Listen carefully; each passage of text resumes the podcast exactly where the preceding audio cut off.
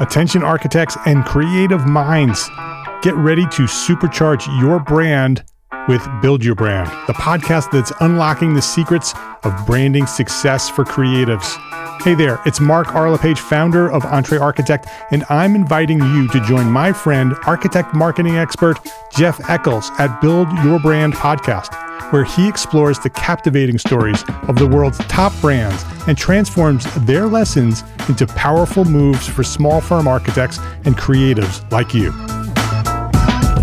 In season one, Jeff shares the thrilling tale of Southwest Airlines, where he dissects their journey to the summit and distills it into strategies tailor made for you. It's important to keep in mind that companies like Southwest compete in the real world, just like you, and face real world challenges, just like you. You might be surprised at how similar those challenges are to the struggles that you grapple with on a day to day basis. Don't miss out on your blueprint for success. Subscribe, tune in, and let's build your brand together.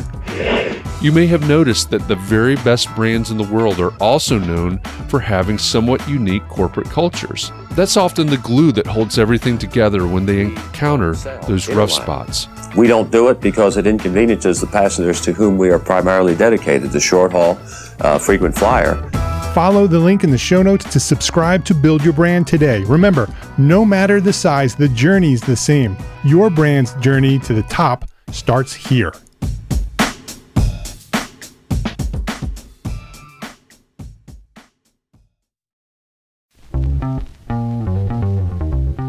The reason the program works so well is because it's grassroots bottom up.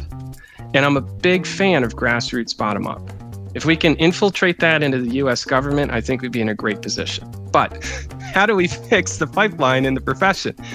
From a grassroots movement. And this is where myself and all of us, as folks in the profession, don't let another K through 12 student go by without talking to them about the profession. Welcome back to Context and Clarity, the place where authors, experts, and thought leaders come to have engaged conversations with entrepreneurial architects just like you. I'm Jeff Echols, and every Tuesday afternoon on Context and Clarity Live, my co host Katie Kangas and I, and our live audiences that are joining us from all across the internet, we all have a conversation with a special guest to search for clarity around the things that matter most to you, the architect, no matter what your context is. It's been a fun fall season so far, and if you've enjoyed our conversations so far about mentorship, about humor, about mindsets, and the practice of architecture, you're going to love this one with Ryan McEnroe. Now, Ryan and I didn't warn Katie that we've known each other and worked together for years, so she was in for a little bit of a ride during our conversation about the future of architecture and the pipeline from grade school to the profession. Enjoy our conversation with Ryan McEnroe architect, leader, mentor.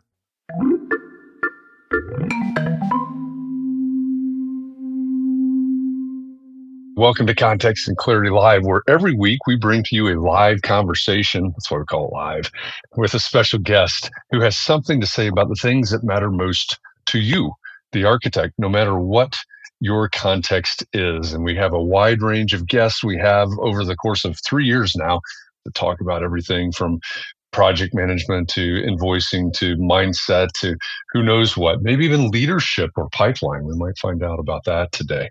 I am joined as usual by my co host, Katie Kangas. Welcome, Katie. Good to be here. Thanks, Jeff. It's great to have you here. Mm-hmm. We're in different, well, I'm in a different location today. We'll get into that in a minute, but I've known our guest for quite a while. I'm sure we'll get into some of that right now, but this is going to be a fun conversation today. I'll just leave it at that. This is going to be fun. Let me just introduce our guest. He is a leadership and mentorship expert. He recognizes that the pipeline to the profession of architecture might be broken or at least leaking, maybe. He's a member of the AIA College of Fellows. I figured it was safer to say it that way. He's a co founder of the Christopher Kelley Leadership Development Program and a senior associate at Quinn Evans. Ryan McEnroe, welcome to Context and Clarity Live. Thank you, Jeff. Thank you, Katie. Happy to be here. Good to see you. Glad that you're here. Glad that you're here. And we'll, you know, give Katie a break. We won't take this too far off the rails. so, Katie, you don't know this, but Ryan and I met, I don't know how many years ago now, because I was in charge of bringing leadership development, whatever that meant, to AIA Indiana. I did a lot of searching, came across Christopher Kelley Leadership Development Program, which, as I mentioned in the intro, Ryan is one of the co founders of, and eventually we implemented CKLDP. It's a little bit shorter way of saying it, but not that much easier way of saying it. We implemented that in Indiana, and I'm happy to say, you know, I'll toot Ryan's horn for him. Christopher Kelley Leadership Development Program is a great program. I saw it sort of as, in a way, you know, coming from my charge and my point of view sort of as leadership development, architecture, leadership, and development in a box because they have created this system, it's systematized leadership development in a fantastic way that allowed it to propagate across the country. And I'm sure Ryan will speak to where all CKLDP is being implemented now, but it's spreading across the country. It's very successful in Indiana, where I usually am, where I'm not today. But so, first of all, thanks, Ryan. It's great to meet you all those years ago and great to work with you across all these years to bring more and better leadership development to the less experienced, I'll say, in our profession. So, thanks for being here. Thanks for CKLDP. And I'm looking forward to jumping into uh, wild and woolly ride here today. Great. Great. And thanks for having me. Yeah, absolutely. When we were in the green room or before we got started, we talked about the fact, and, and this is personal to me too, because I dabble in educating undergrads and graduate students, but we talked about the fact that there's a pipeline problem, a pipeline to the profession problem. And you brought up this idea of sort of non traditional routes. Should we start with what did the traditional route to architecture, what did it used to be before we even talk about what it is now, or if there's even a way to wrangle what it is now? Sure. And I think AIA, NCARB, the NAAB, they all kind of talk about, well, the traditional path towards architecture. I've been involved as volunteers and leaders in each of those organizations. And I've kind of said, well, the traditional route is, you know, you get your degree, mm. whether it's a five year BArch or a four plus two traditional undergrad and master's degree, and you come out and you get your license in due time. Mm-hmm. You know, let's not let it linger. And with that, I think that, you know, starts to define the traditional path towards architecture. And you say that somebody coming out of high school knows that they want to be an architect. Let's start there. Yeah. And I think that, you know, again, as we were talking beforehand, I mean, Katie has a story about her experience with architecture. You have one. I mean, my story is very similar, and I want everybody to share theirs. But I don't think I met an architect before I went to architecture school. I was familiar with Mike Brady. I don't know what else. I did have the advantage, so to speak, of living sort of the second half of my growing up after my dad was transferred to Chicago. I was surrounded by Frank Lloyd Wright.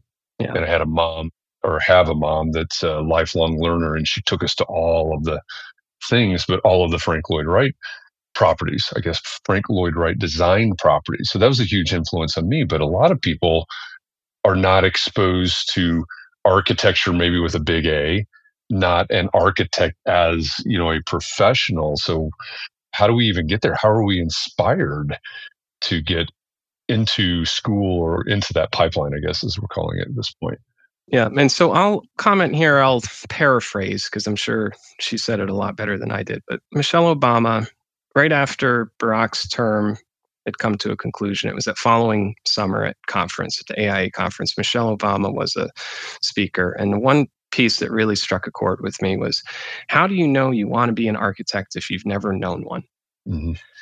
And she was specifically speaking to the Black community and those underserved and how they don't even know it exists as a profession. And then you lump in engineering and construction, it's the whole AEC, but specifically architecture. Like, how do you know you want to be one if you don't know anybody? Mm-hmm. My aunt, my uncle, my cousin, nobody in my family. How am I supposed to know that that's what I want to be? And that is certainly a particular layer of the profession that, from a diversity standpoint, that I think has a lot of attention, rightly so. We've been serving, you know, I think the industry, NOMA knows the numbers really well, but I think for the past 50 years, it's been 2% of licensed architects or people of color, which is just like, how has that not changed? Mm-hmm. And I think the profession, myself included, it's like that's not a representation of our society. And I think that's why there's so much urge to change it. Yeah. To change it for the better so that we actually represent people, the clients, the communities that we have in our society. There's no magic number out there. I think the magic number is that you, as a firm, should be practicing and look like the society in which you serve. Mm. So if you're a small shop in the Dakotas, then that's one look. And if you're a big firm in New York City, that's another look. But I think the point is that there's the correct mix of people in the profession that are actually you know working and serving society and this gets to pipeline so it gets to understanding as a high school student or before that that this is what i want to do the rest of my life i think that the aia and ncarb and NAAB specifically acsa for that matter we can group them in as well noma they've done a really good job addressing students once they're in the profession once they're in a NAAB accredited program in giving them support and finding barriers towards licensure. And there's a lot of, we're going to need more hours. There's a lot of challenges with that too. But I feel like that's at least been addressed firm by firm, region by region. We're starting to see better progress there. The pipeline, however, really hasn't been addressed. I think there's been a lot of talk about we as a profession need to get into K through 12 and we need to inform K through 12 on what the profession is. And there's great programs, the ACE mentorship program, architecture, construction, engineering mentorship program. There's architecture in the schools, some name a different spin-off of it. It's what we have here in Washington, D.C., through the AIA or some other nonprofit that gets architects into the curriculum three, four, five times a semester. You know, Tuesdays every other Tuesday with the architect or something of that nature. And you run a class and it's third grade and fourth grade and sixth grade and, you know, into the high school classes to just do fun, creative craft exercises with them. But letting them know that architecture even exists. Mm-hmm. I think that's a great step. And I commend the volunteers that do that work. I don't think it's enough. The problem is that it's just too few and far in between. And this isn't just about ethnic diversity. I think this goes beyond, it gets into gender and religion and mm-hmm. age, experience. You know, when you look at diversity of our society, it's more than just the color of one's skin. And so, my experience, I grew up on a farm in upstate New York. My dad's a farmer, my mom's a teacher. I got four brothers. We knew how to work. We were dairy farm turned into an organic farm. We just, that was our desire. That's what we knew what to do was just to work. And when I said I wanted to be an architect, it kind of hit my parents a little out of left field. Like, where the heck's this coming from? Well, it came from a mentor. And who was that mentor? That mentor was John Roccanova, my high school shop teacher. We were in such a small school. This is rural, upstate New York, such a small public school that, you know, high school was also middle school. It was all together. And so I had the same shop teacher from seven through 12. I think you only have to take two shop classes from a requirement at the time, anyhow. I had him every semester. We just connected. And he didn't connect with everybody, he'll admit that. But from a mentorship standpoint, we were able to connect. So I found the profession through the act of building and modeling and craft and the mortise and tenon joint. And once a plan kind of came up into section and became three dimensional, I was like, I'm in love. He didn't know one thing or another about the profession though. And so he just tried to make connections. He tried to figure out like how to apply. You guys would laugh at my first portfolio. I mean, it was a joke for any kind of admissions into a NAAB accredited degree, but it was the best I could do. I, literally, my grandmother pronounced it architecture. She could not pronounce the profession. Like we had one architect in town that served the weekenders and those that could afford an addition. There was no reason to have more than one architect in town, and there was no reason to have staff for said architect.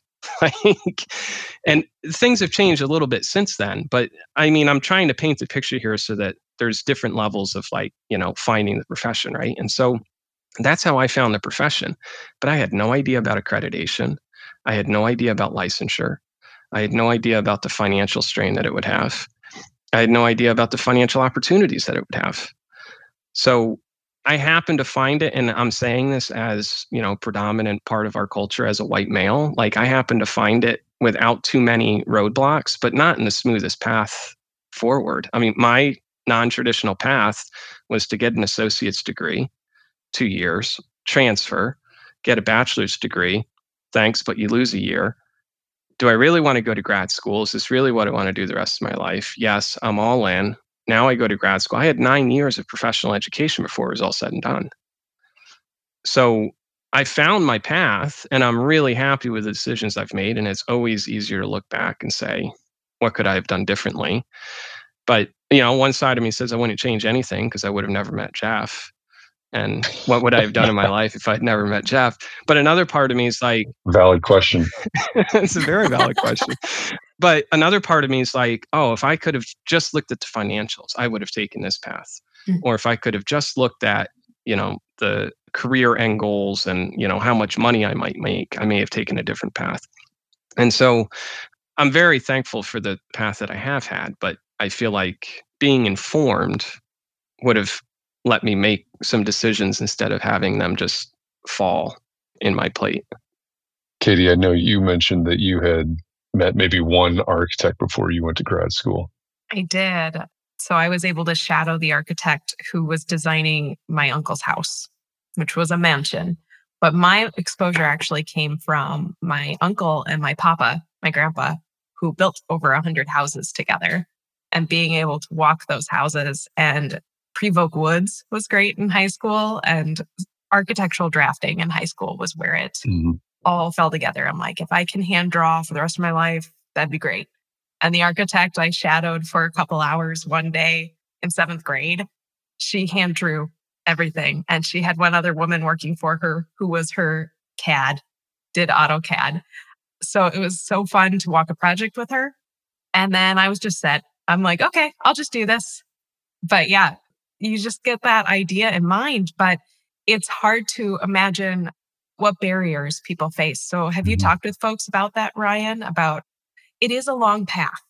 And along that path, I had seven and a half, eight years of education because my mom was insistent that I would change my mind. So she's like, go get a liberal arts degree yep. in art. And I chose art and art history because I saw a path through a local university to do a three plus program.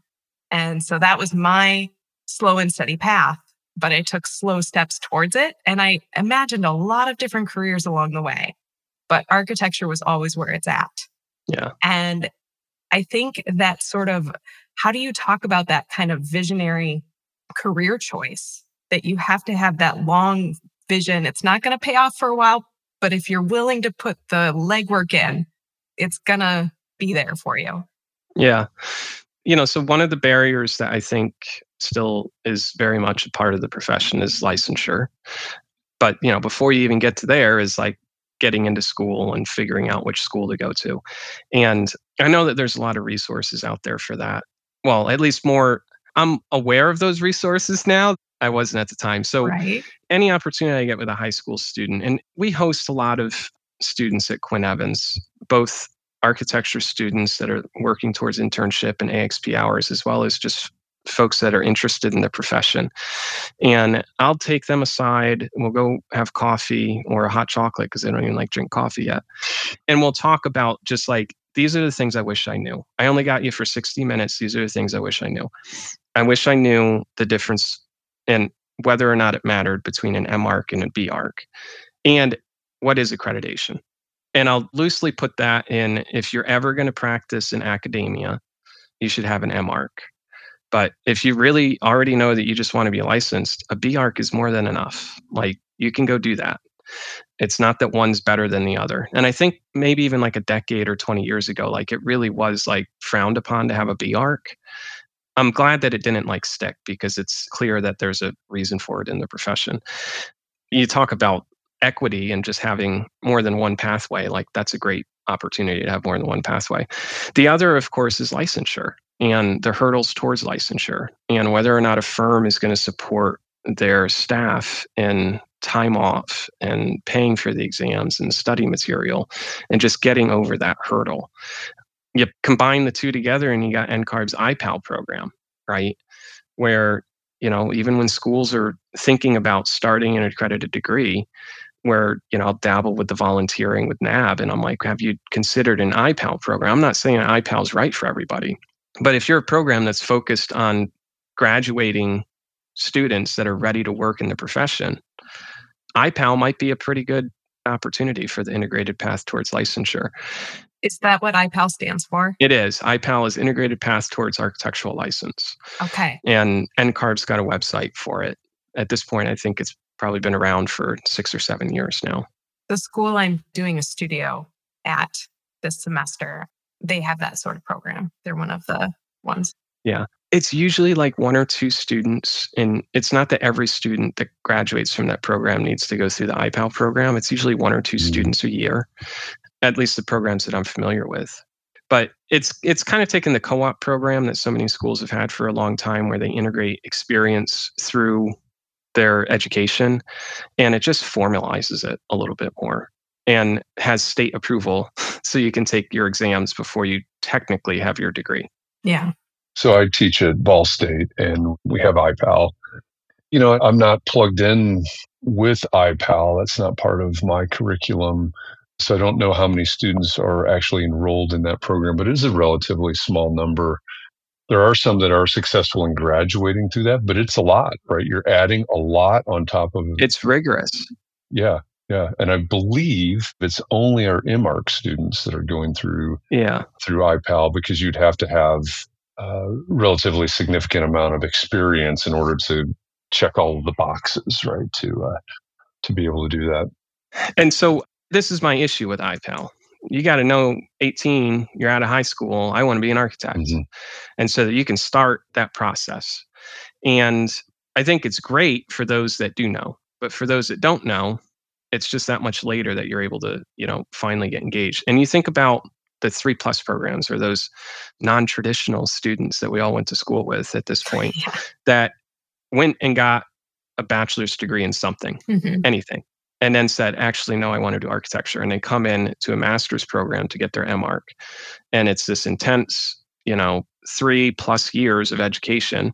And they're as like sought after as anybody else in the profession at this point because they're not just like pigeonholed into like I am architect. It's like no, there are people in society that we need to be designing for, right? Like I am robot that can operate the Revit machine. Like they come to the profession in such a different perspective that I think is like critical to the success of the profession. And so again, it's a great opportunity, it's a great avenue for quote unquote non-traditional students, someone who isn't 18 and decides what they want to do with the rest of their life. I mean, I'd say it jokingly, but it's who the heck knows what they want to do when they're 18? Yeah. So I think for programs to be able to offer that as an avenue towards licensure, because ultimately, you know, first you got to have the degree and then towards licensure. And great if you can loop it all together with IPAL. I think these programs also tend to support folks that have already been working. So even if they do have a mm-hmm. bachelor's degree in architecture, engineering, what have you, and they're just working, mm-hmm. and then they're like, well, I got family, I got income, I got debt. I still want to get my degree, but I feel like I'm late. Mm-hmm. And so here's an opportunity for those to still be part of the profession and be a meaningful part of the profession, to have a really good voice in the profession. Towards the age gap, who's the oldest person you've known to go through and get their license? Just so people know when it's not too late.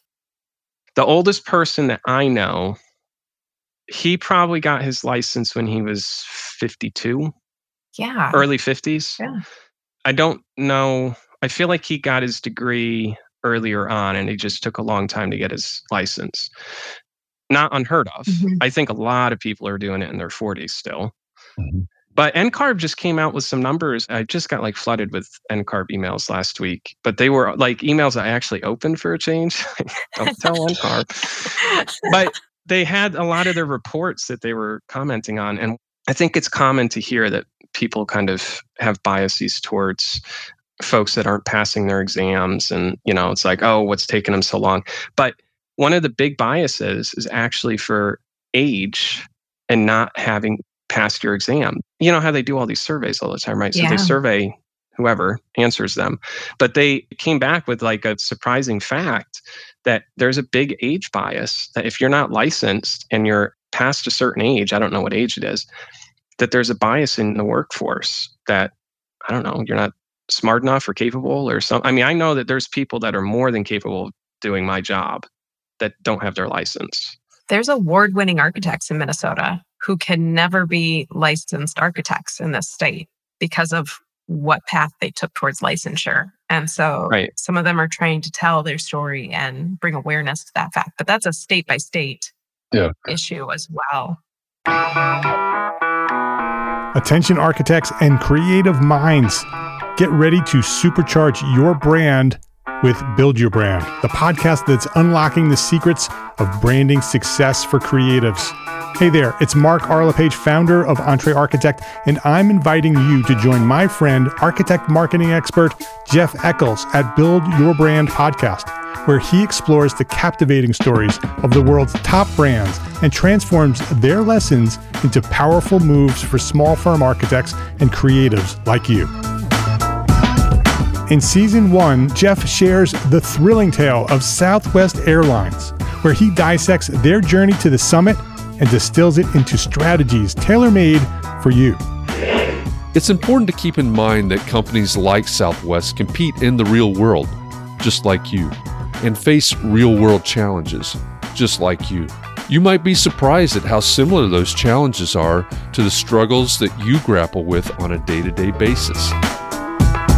Don't miss out on your blueprint for success. Subscribe, tune in, and let's build your brand together. You may have noticed that the very best brands in the world are also known for having somewhat unique corporate cultures. That's often the glue that holds everything together when they encounter those rough spots. We don't do it because it inconveniences the passengers to whom we are primarily dedicated, the short haul, uh, frequent flyer. Follow the link in the show notes to subscribe to Build Your Brand today. Remember, no matter the size, the journey's the same. Your brand's journey to the top starts here.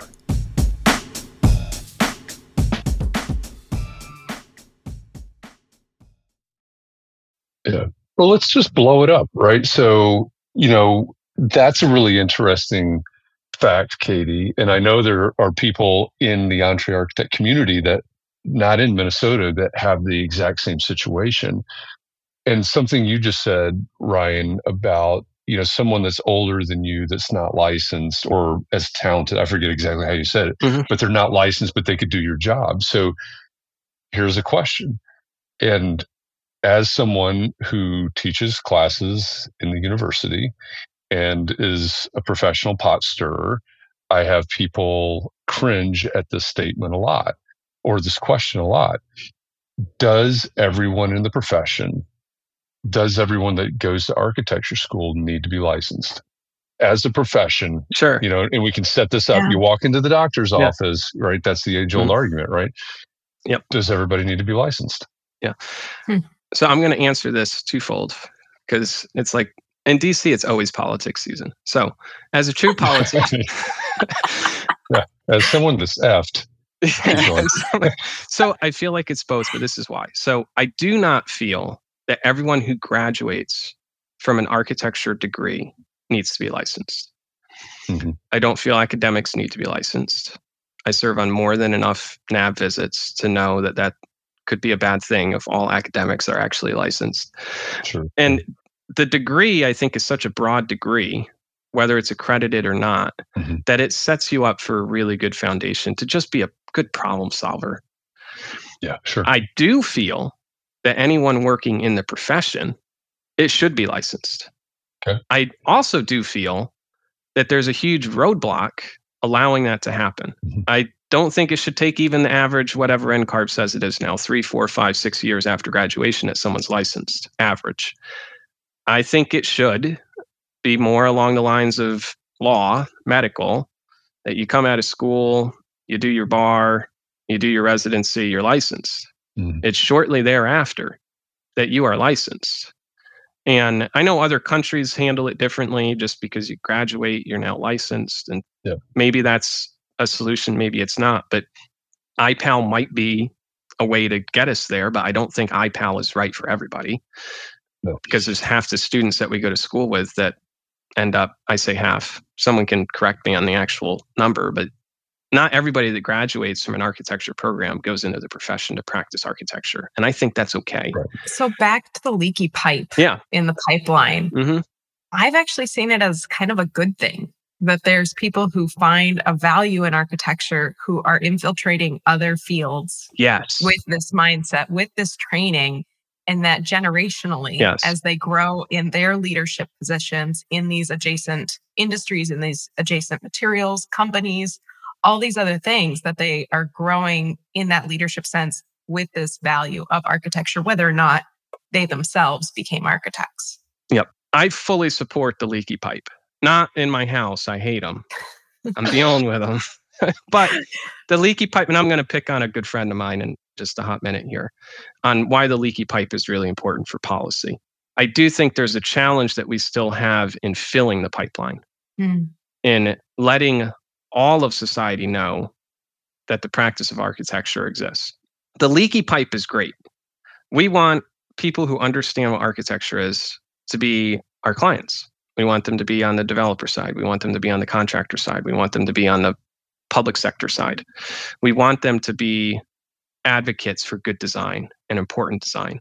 And you learn all that in school. You learn the importance of designing for community. So whether or not you go and get your license or not, I think we want people educated in architecture in society. Leaky pipe example Jacob Day. I now have to call him Secretary Jacob Day, but never to his face. he was a classmate of mine. We went through AIAS together. He was AIAS president in 04, 05 when I was a national quad director. Graduated University of Maryland. He went on and I don't know, he got like three or four different master's degrees and he's in the army and he starts to build his resume towards policy and politics. He becomes mayor of Salisbury. He does a great job as mayor of Salisbury. He's now the Secretary of Housing for the state of Maryland. And it's a great success story and why the leaky pipe works. like, wouldn't you want the Secretary of Housing in your state to be someone who's trained in architecture? I'm pretty happy with it as a resident of the state of Maryland. I feel like he can make more informed decisions as someone who understands policies and practices that go into good design. And he's knowledgeable enough to know if something that's put on the table is you know worthwhile or not and at this point he's kind of dealt with enough of the politics behind things and the red tape that he understands where some of those sticky situations are but you can't pull a quick one by him because he's too informed in that sense so and you can multiply that you know 10 times over right? Like to have architects to advocate on your church board when you have a renovation going on someone who's at least been educated or trained in architecture to be talking about future development of your community. Yeah i think i would agree with the leaky pipe theory. That's our new theory here. You know where i am in this moment in time in my career my focus is built environment. So it's it's not just architecture, it's everything. That's the summit, this conference that I'm at right now. I'm going to MC the next few days. And so in my world right now, there's this intense focus on innovation and changing how we work and you know all these different aspects of quote unquote built environments. So it's broader than the architecture office per se. And so yeah, there's absolutely we need lots of leaky pipe you know, the incubator cohort that I'm running right now, I think all of the startup founders but one have a background in architecture and they're developing software and they're developing you know all these different solutions that impact the profession and beyond. I think one of the reasons to ask the question about licensure is also accessibility. Again I think the example that's almost always pointed to is the doctor's office. I go to the doctor's office and I encounter 12 people from the time I walk in the door to the time I walk out of the door, and only one of them is a licensed doctor, right? That's an actual MD. Mm-hmm. We have nurse practitioners and radiologists and whatever all those roles are. And so, you know, that's often equated to the profession of architecture. Well, you've got people that are doing Revit and you've got people that are writing specifications and you've got people, you know, whatever and whatever and whatever and whatever. So, so then the question is, well, and I asked my undergrads this last semester. I haven't asked this semester yet, but, you know, what do you want to do? And very few of them, and this actually surprised me a little bit, it's like 75% of them were not that interested in the traditional role of architecture. What are you interested in, right? And some of them building envelope designs, and a lot of them have mad digital skills, so that you know renderings and you know the other visualization tools and things like that. And again, they're undergrads, right? They're four years into their education, so they're still figuring it out. I guess I would argue that many of us are still figuring it out.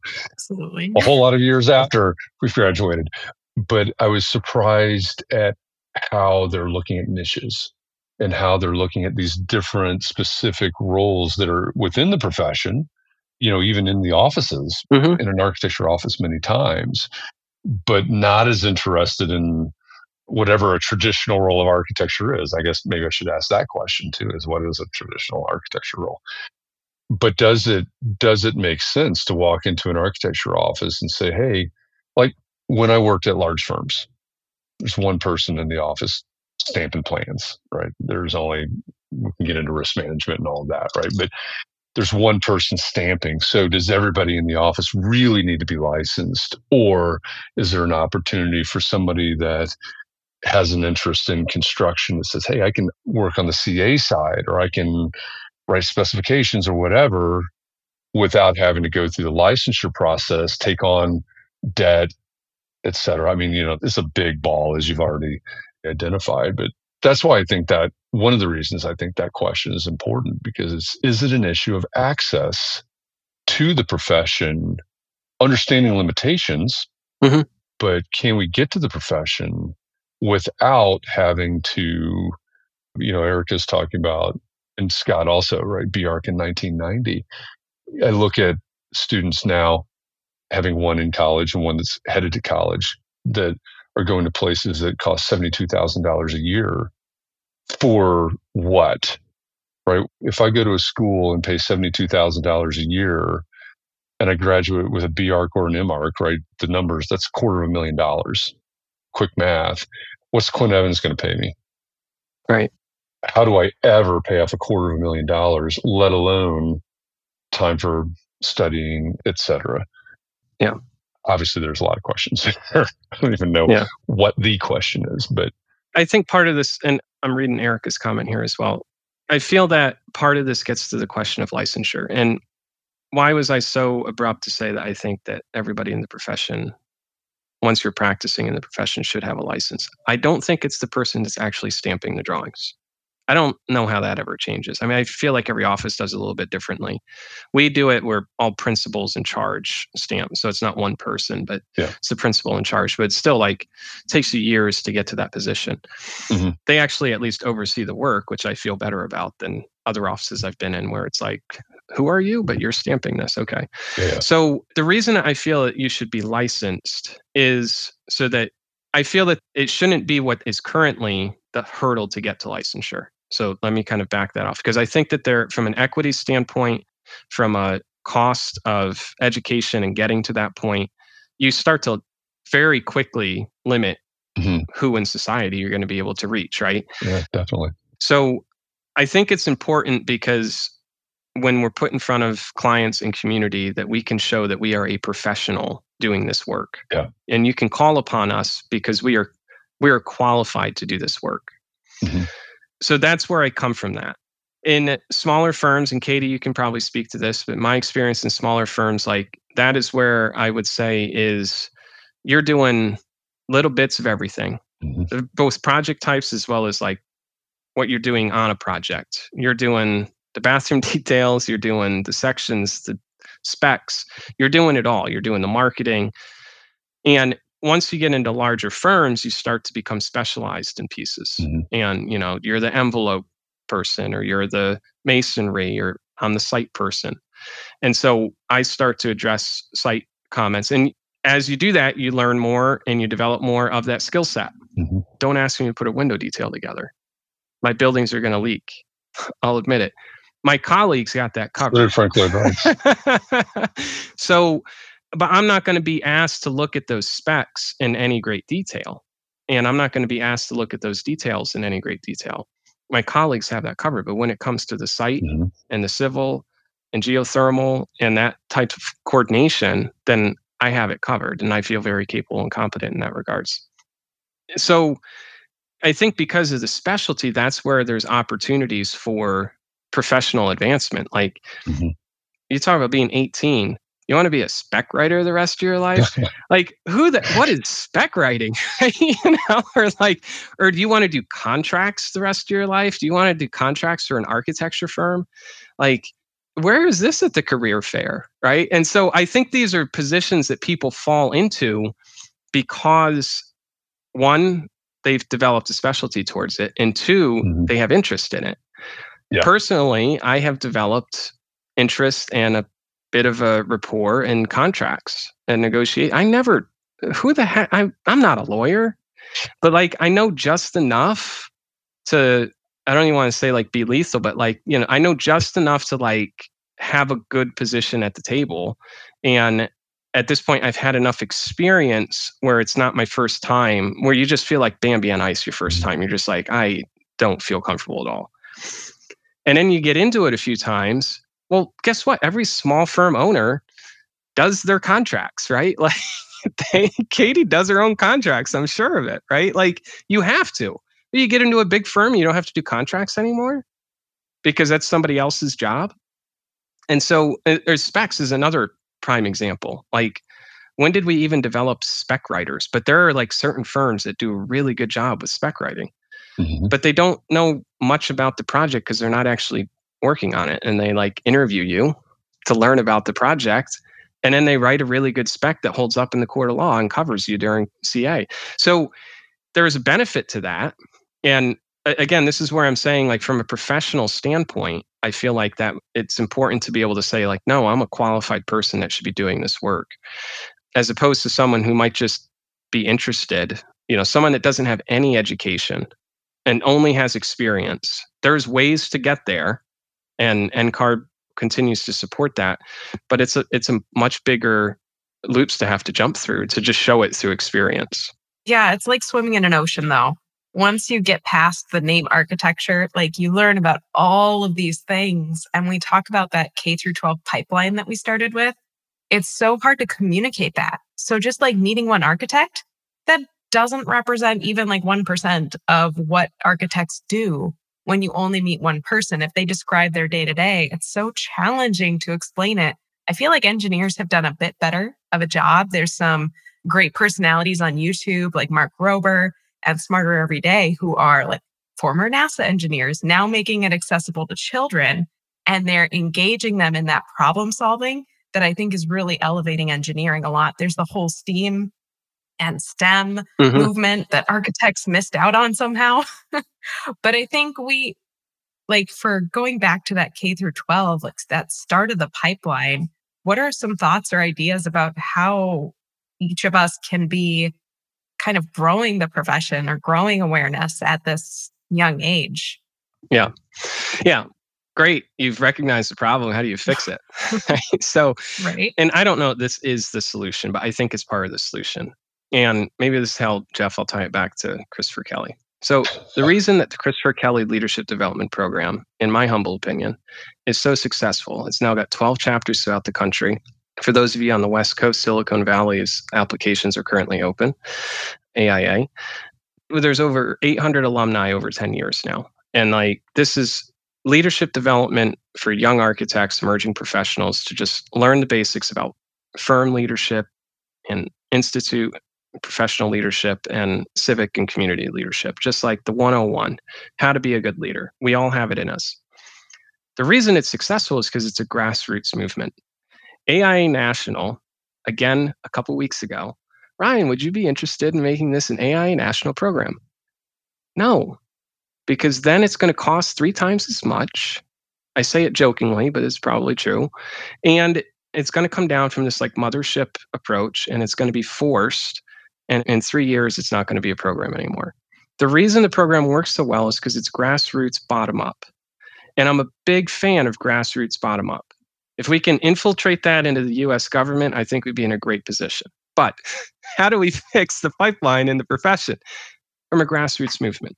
And this is where myself and all of us as folks in the profession don't let another K through 12 student go by without talking to them about the profession. It can be 30 seconds. Have you thought about architecture? At my wife's cousin's family reunion thing that we did in Florida, the son of one of them thought about engineering. So we were shooting hoops. He was shooting a lot better than I was out in the park, talking to him about the profession. He was really interested in one school because that's where his parents went. So there's more than one school. We had a conversation about it. You know, he's since reached back out and asked for more information. He wanted to go into engineering. And I'm not saying you got to go into architecture, and I don't know that he will. But he at least now is informed that architecture even exists because he just thought engineering was what gets things built. And his reason was because it was going to you know make financial matters that much better and i was like well maybe and maybe not like you can make a living but don't do it for that reason because you're not going to enjoy the rest of your life if that's the only reason you're doing it so i think if each of us can talk to those students and you know and it certainly it creeps into college students as well but i think particularly the k through 12 students open our doors for shadow days for shadow weeks and I, of all people, know like how much time goes into hosting those people. Like, it's not let me just swing it and make it happen to make it an enjoyable experience. And who can I pawn this off on?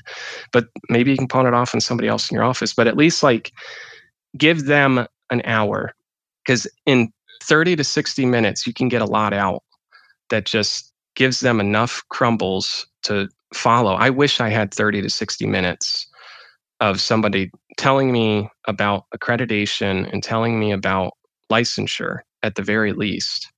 I learned about what an architect did. I had a shadow day as well, Katie, similar experience. But it was so like, oh, every day is different. Yeah. And I just wish that instead of the every day is different on a job site for some rich person's third home, that it could have been 30 minutes just talking about here's some resources to look into I think I've loved what our architecture and schools committee has done locally, like being available to do things for Girl Scout or Boy Scout troops. And they have an activity of here's something you can build in cardboard. I know my own kids, when we moved, I gave them just like 10 boxes and they built something and maybe scissors too early. But it's fun to just give them space to create yeah. and explore. But I also see it in schools and at county fairs. If your AIA component has a fair at a county booth, it's a great way to like bring models or bring something to reach different parts of the population and and grow that awareness. Yeah, that's a great idea. Yeah, I think that grassroots comment is right on. There will be some that will watch this. Maybe we're watching now. Maybe we're watching or listening later that will complain about AIA. And this is not an AIA commercial, nor is it AIA bashing, but that isn't going to do it. Right? You think about K 12, take middle schoolers, just, you know, cut it right in the middle. Go, we're going to talk to middle schoolers. How many middle schoolers want to hear from a big organization about anything? Not a single one, right? They're going to run the other direction. And it, it's just like, and I hear this comment fairly often oh, AIA ought to be doing more to talk about the value of architects. And I've heard people say, oh, AIA ought to be putting together case studies that I can use for my marketing. And this is a tangent, but seriously, you want to give a potential client a case study that's put together by a national organization instead of one that's your own project and your own client? That isn't going to work. That's not what you want at all. You have to take responsibility for your work and your marketing and your clients. And that's different. But I think also when it comes to taking the message, we've done a horrible job as a profession of telling the story. It's a complicated story right? And also, so I'm two blocks from Georgia Tech's incubator over here. And so I'm surrounded by these like uber smart engineers and stuff. I also know that many of them, when they say engineer, somebody thinks they've got this picture of an engineer. It's like, oh no, I'm a different kind of engineer. Mhm. They've got something similar going on, right? But there is, I think, a more cohesive story about what engineers do. Maybe I'm wrong about that, but I think we need to be telling the story better. And I think we also need to be talking a lot more, you know, maybe wrapping this back to the impact on society, right? If I'm in this neighborhood, what's the impact of an architect on this neighborhood? Has there ever been an impact of an architect on this neighborhood? What could an architect do in this neighborhood? And like you said, Ryan, that might be something to do with the ground, right? It might have be something to do with site. It might be something that's vertical. Who knows, right? It might be zoning, which probably we should use the term zoning. We should use something more understandable, more relatable. But I think it does come down to some personal responsibility for all of us. Scott's talking about the merit badge in Boy Scouts, another great example.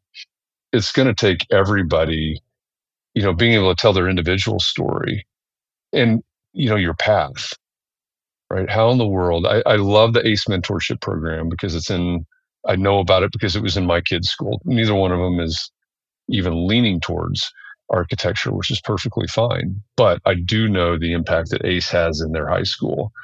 And it's similar to what you've been talking about. We need people in the schools just opening kids' eyes to the fact that this exists and is possible. Yeah. There's a lot of other questions there. I think also, Ryan, when you start to talk about those different professions within the profession, these different channels of expertise, whether it's technical or management or marketing or business or architecture, just doing a good drawing set, building an awareness of that instead of like a traditional pyramid king of the hill sort of got to make it to the top. I think that will also help broaden and strengthen the profession because it elevates different skill sets that different people bring from diverse backgrounds. Yeah, absolutely. And again, why I think the degree is so helpful that it, like, you know, you could make a firm out of a cohort of students at a program, right? Like, Mhm. they're diverse enough that you're going to have one that really rises as a designer, one that really does well technically, one that is really interested in the business side of things. And that's why I think that leaky pipeline's good. Let them out, let them go. Mhm. But it's also part of, you know, how the education provides a really broad problem solving degree. Yeah, agreed. I tell my students that, you know, there's basically three things, three valuable things you learn in architecture school. And a couple of them you could argue are similar or the same, but one is critical thinking, one is design thinking. And oh, I mean, it all kind of feeds into what you're saying into problem solving. And it's, you can do a lot of things and it's cliche, but you can change the world. We need more of that, whether it is in architecture or it's in politics or it's in whatever. Yeah, I get excited when students are thinking broader than traditional architecture because I know, right, these things that we complain about, you know, on the architecture side, think of the impact that, think of how that could change if someone with this, like you were saying, the Secretary of Housing, think about how that could change if someone with this education went out and was working it from the other side. Erica was talking about being on the client side. She had different comments about that and the reality, uh, the cost and, and the earning on the client side. We'll just have to have another one of these conversations to address some of those. But Ryan, I really appreciate you coming and talking about this pipeline problem. And we need to keep talking about it and working towards a solution to it.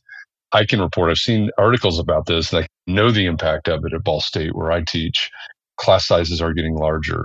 The last four classes that are in the school, the College of Architecture and Planning at Ball State right now are subsequently larger. So they are getting larger.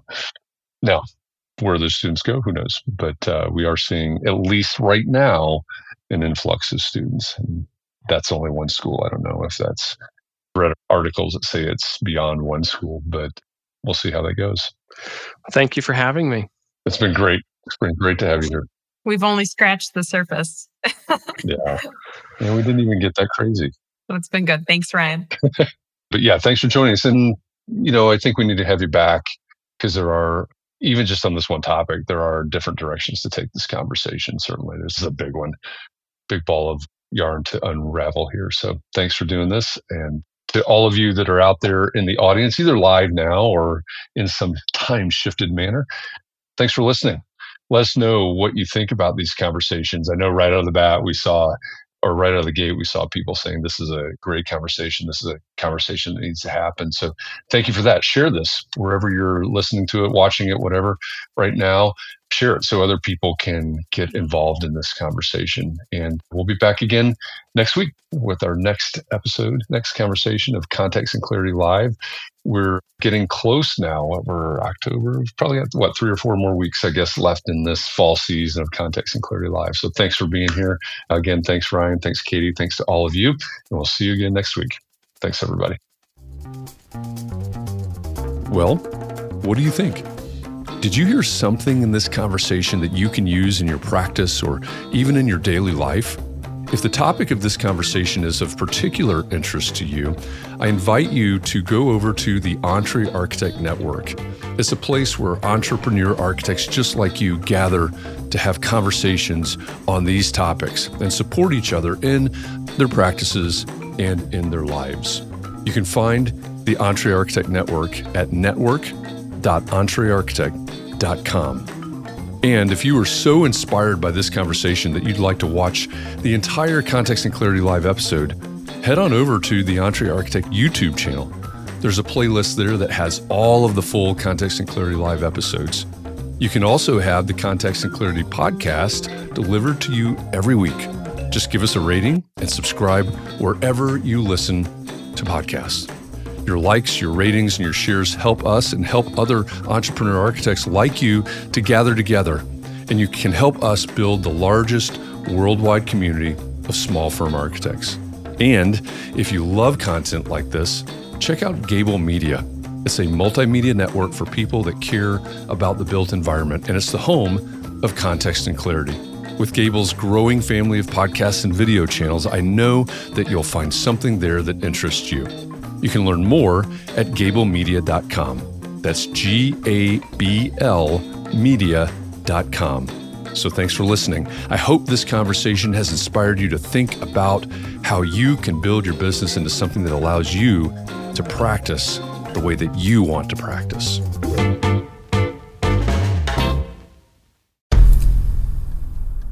I've mentioned it to my family, but in terms of telling people, like, oh, yeah, we're doing this, I'm looking for projects. You got Yeah. anything? I'm, I'm not there yet because it scares the out of me. Dreaming of launching your own architecture firm? Well, buckle up for a wild ride with Emerging, the podcast that shares what it's really like to start an architecture firm.